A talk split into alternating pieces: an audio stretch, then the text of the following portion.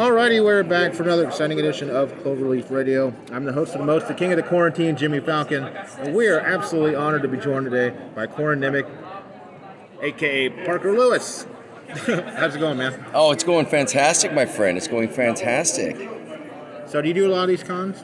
Um, I, you mind if we just? I'm- Yeah. I- there we go. I put it right there. Hey, I actually, um, I, I do do quite a number of cons. Uh, I do do. I hate it when I say that. We all Um, do do. Yeah. I do do do do. I do do. Uh, Would you like a and- fidgety? oh, sure, sure, sure. I've got a I'm in the whole middle of bunch an interview right now. Oh, so, no, it's okay, but I'll Jeez, definitely take a fidgety. Just so everybody knows what a fidgety is, it's a tiny little rubber uh, skeleton thing that you can kind of stretch and pull and throw at people if you want. Um, but uh, uh, now I forgot what the question was. You do a lot of conventions. Oh, that's right. Uh, I've done more in the past. Um, mostly the conventions that I did were all overseas. I, I have a, I have, I'm like the David David Hasselhoff of France.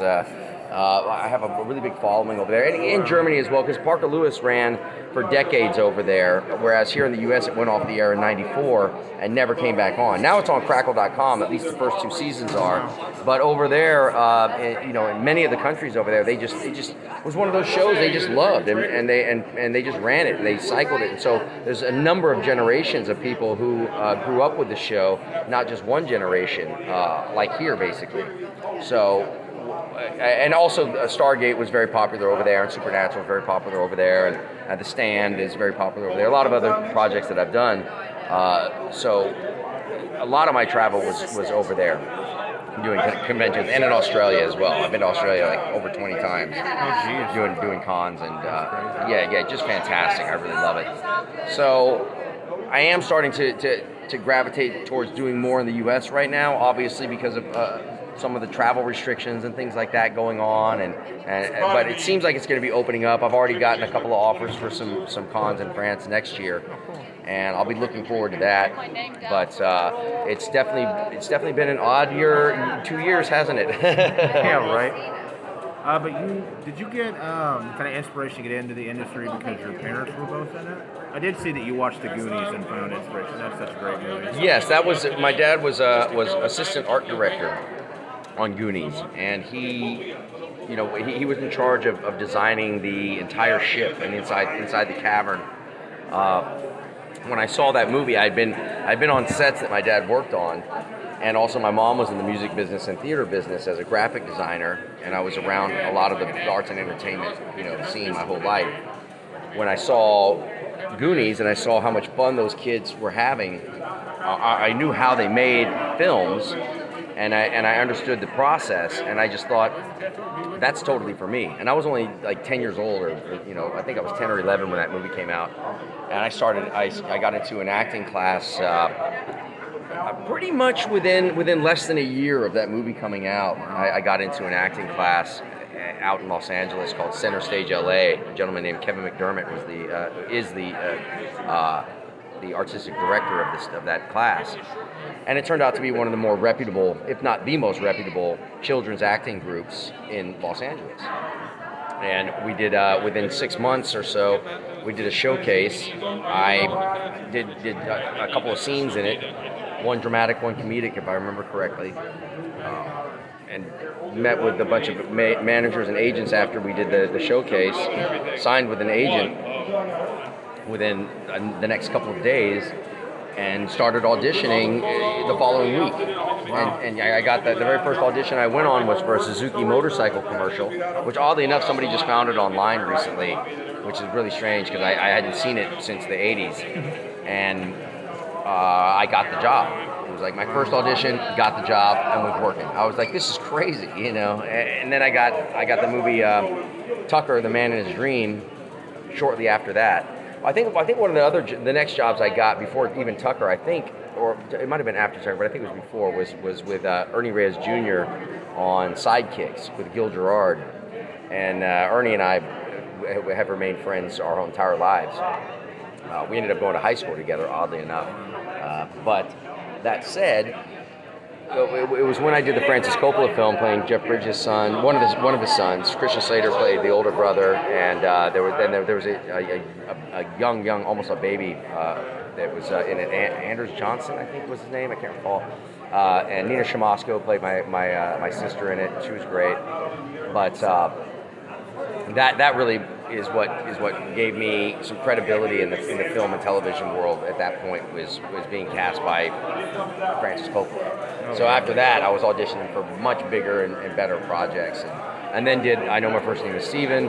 Actually, before I did I know, my, I know my first name is Steven. If I'm yeah, no, no, I did I know my first name is Steven, and then right after that, I did uh, What's Alan Watching with Eddie Murphy. Oh wow. Uh, but before I knew my first name is Steven, I did the last the last season of uh, Webster, uh, playing Nikki Papadopoulos, the live-in cousin. I, I, my- my parents uh, had moved away to go help uh, natives in Africa learn how to grow potatoes. I mean, I, I, who, know, who knows who Sounds writes this crap? for the 80s. I mean, just who writes this crap, right? But it was, it, you know, uh, Emmanuel Lewis, who played Webster, was absolutely fantastic. We, we got along great.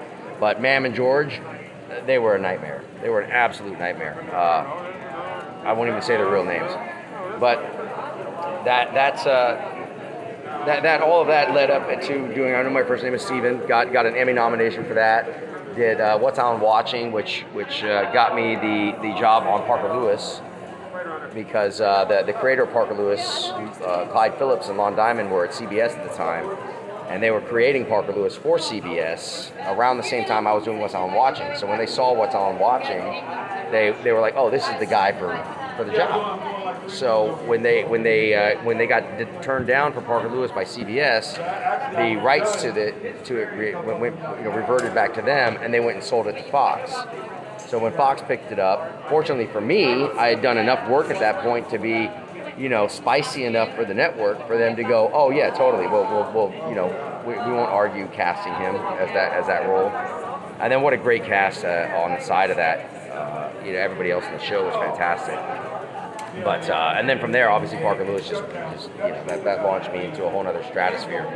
Uh, but during the time I was doing Parker Lewis, every hiatus I would do like a dramatic movie of the week. Uh, you know, so so that people understood that I was a dramatic actor as well. That was very important to me. Yeah, I didn't want to be typecast at all. And I think that also one of the things that's helped me to, to survive going from child actor to adult actor is the fact that that uh, I wasn't uh, I wasn't unwilling to audition, even though you know. And it really boiled down to I I, I had an ego experience when I was in, you know on Parker Lewis auditioning for something near the tail end of the show. Uh, before it got canceled, and, I, and it was a it was a big job, and it would have it would have skyrocketed me into a, into a really big, you know, film career. And my ego got in the way, and I and I, and I didn't want to pre-audition. I wanted to audition just for the producers, and I really shot myself in the foot by uh, by rubbing the casting director the wrong way. So, uh, you know, fortunately for me, I, I was able to recognize very quickly my mistake, and from that point on, I was like, I'll audition for anything. You know what I mean? Yeah. Uh, um, and, and with no with no qualms about it. Like whatever. You want me to pre-read? You want me to do this? You want me to do that? I was like, I, I immediately understood very quickly. Don't don't bring your ego into the room with you when you're doing this kind of shit. And not only that, drop the ego anyway. The ego has no place, you know, in life, really. Uh, it, it, it serves a subtle purpose, but not much more than that. So from then on, I, I was I was not worried about auditioning, and that that really helped me to continue uh, working consistently. I mean, there hasn't been there hasn't I, I mean there's not one when I was looking at my IMDb, I realized holy you know there's not one year that has passed that I don't have some kind of some kind of job going on over this entire 30 some odd years of, of working working in the business. So uh, that's that, that it's incredible, regardless of of the, the, the size, scale, or or, or you know uh, um, financial side of, of, of movie making. Regardless of all that, it's about working. You know, if you're if you're an actor and you're not acting, then you're not an actor. You know, so for me, it's it's about what what can I bring to the project, not what can the project bring to me. That's a good good way to look at it. I was kind of gonna ask about how Parker Lewis got started for you, but we went into that. What Yeah. were some of your fondest memories of working on? Um, on Parker Lewis, I'd say some of my fondest memories really were the, the camaraderie between myself and the and the cast members. I mean, we we had such a laugh on that show.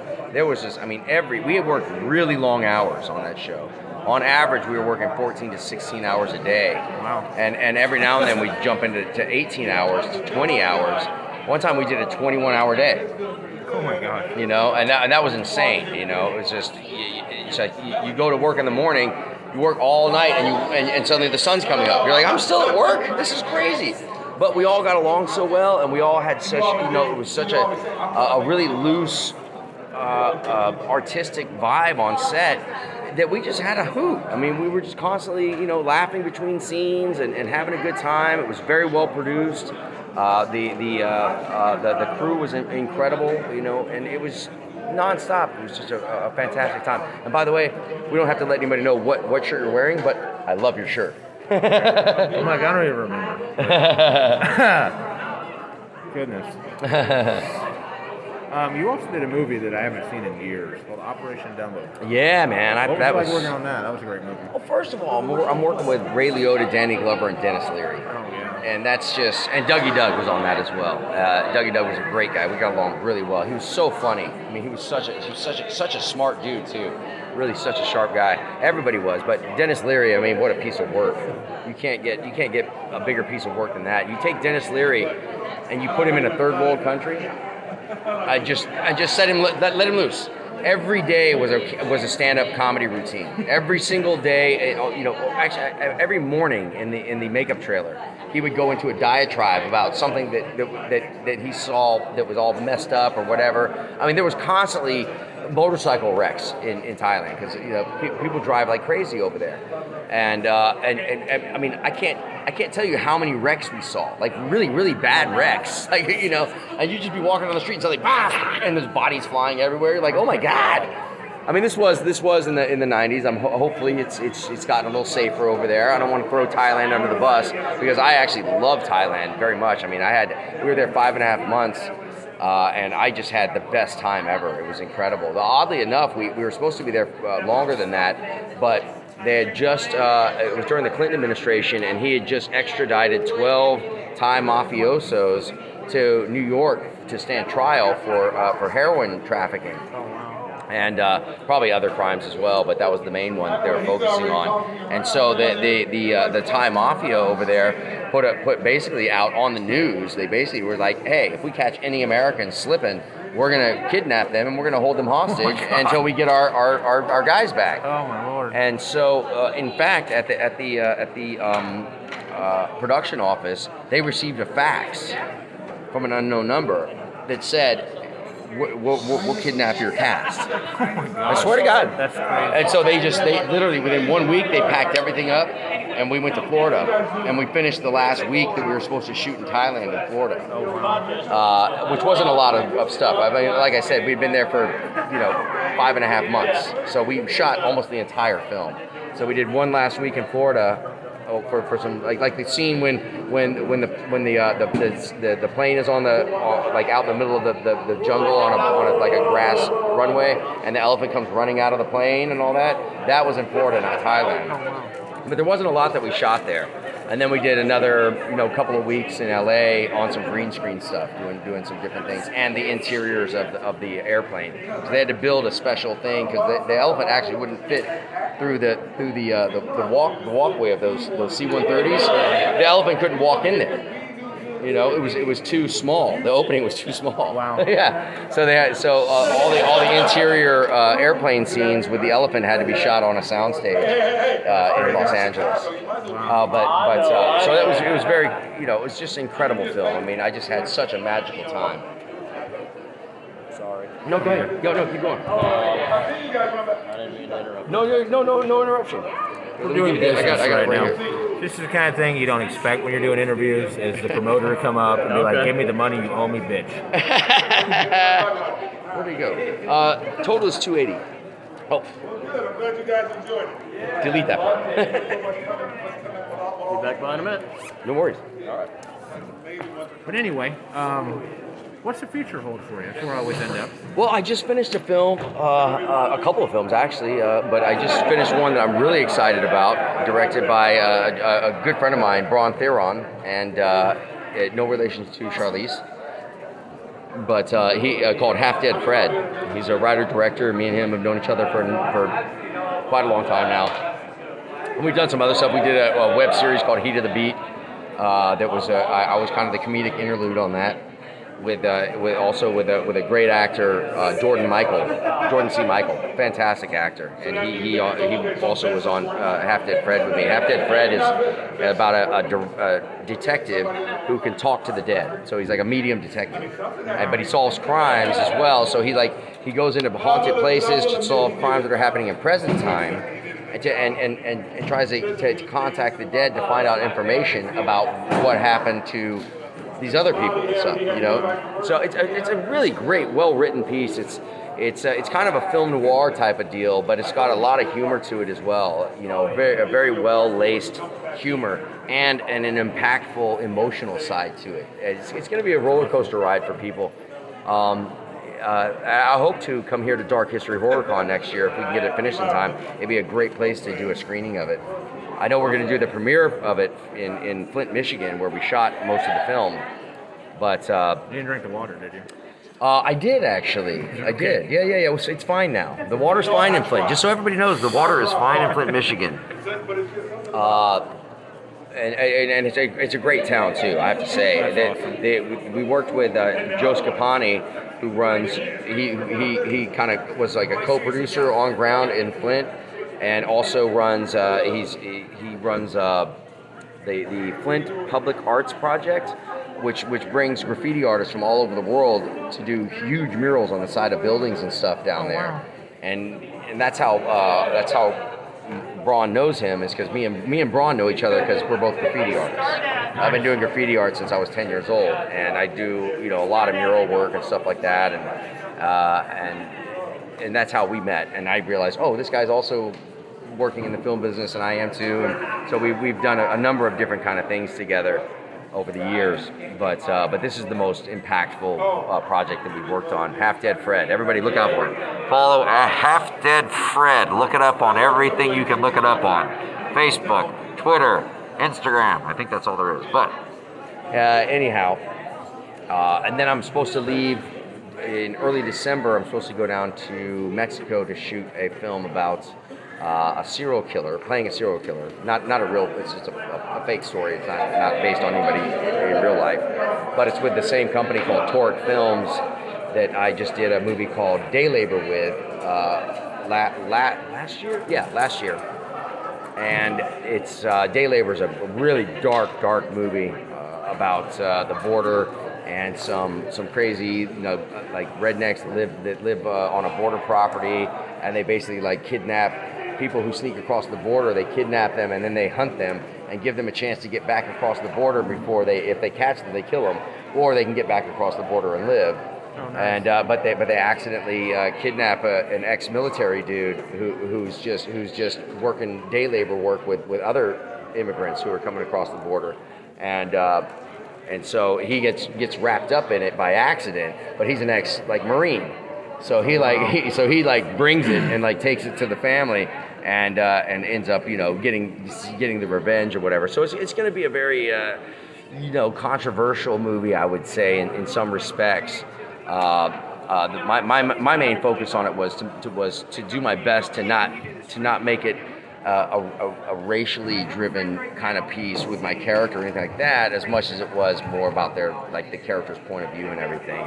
But you know, that, that- it's a touchy topic, obviously, and I think that, that, that the film itself will probably end up doing well because of that. Uh, but the but the company uh, the, the company that Toric Films, the company that, that produced it, they're great guys. I just did a, a, another smaller part in a film that I co-wrote with a director Brian Skiba, uh, who did Rotten Tail with me, and a bu- I've done like five or six films with Brian Skiba, but Rotten Tail is one that, that the fans out there might really like if they can find it, where it's a it's a horror comedy. Uh, I play a scientist who gets bitten by a mutated rabbit in a lab and slowly transforms into a half man, half bunny Oh my god. and then goes back to his hometown of Easter Falls and seeks revenge on all the bullies that he had in high school. Uh, it's great. It's, it's it's a classic, and it's done in the vein. It's, it's supposed to take place in the '80s, you know the you know the time period, and it's done like in the classic kind of '80s horror slasher movie thing. So it doesn't take itself too seriously at all.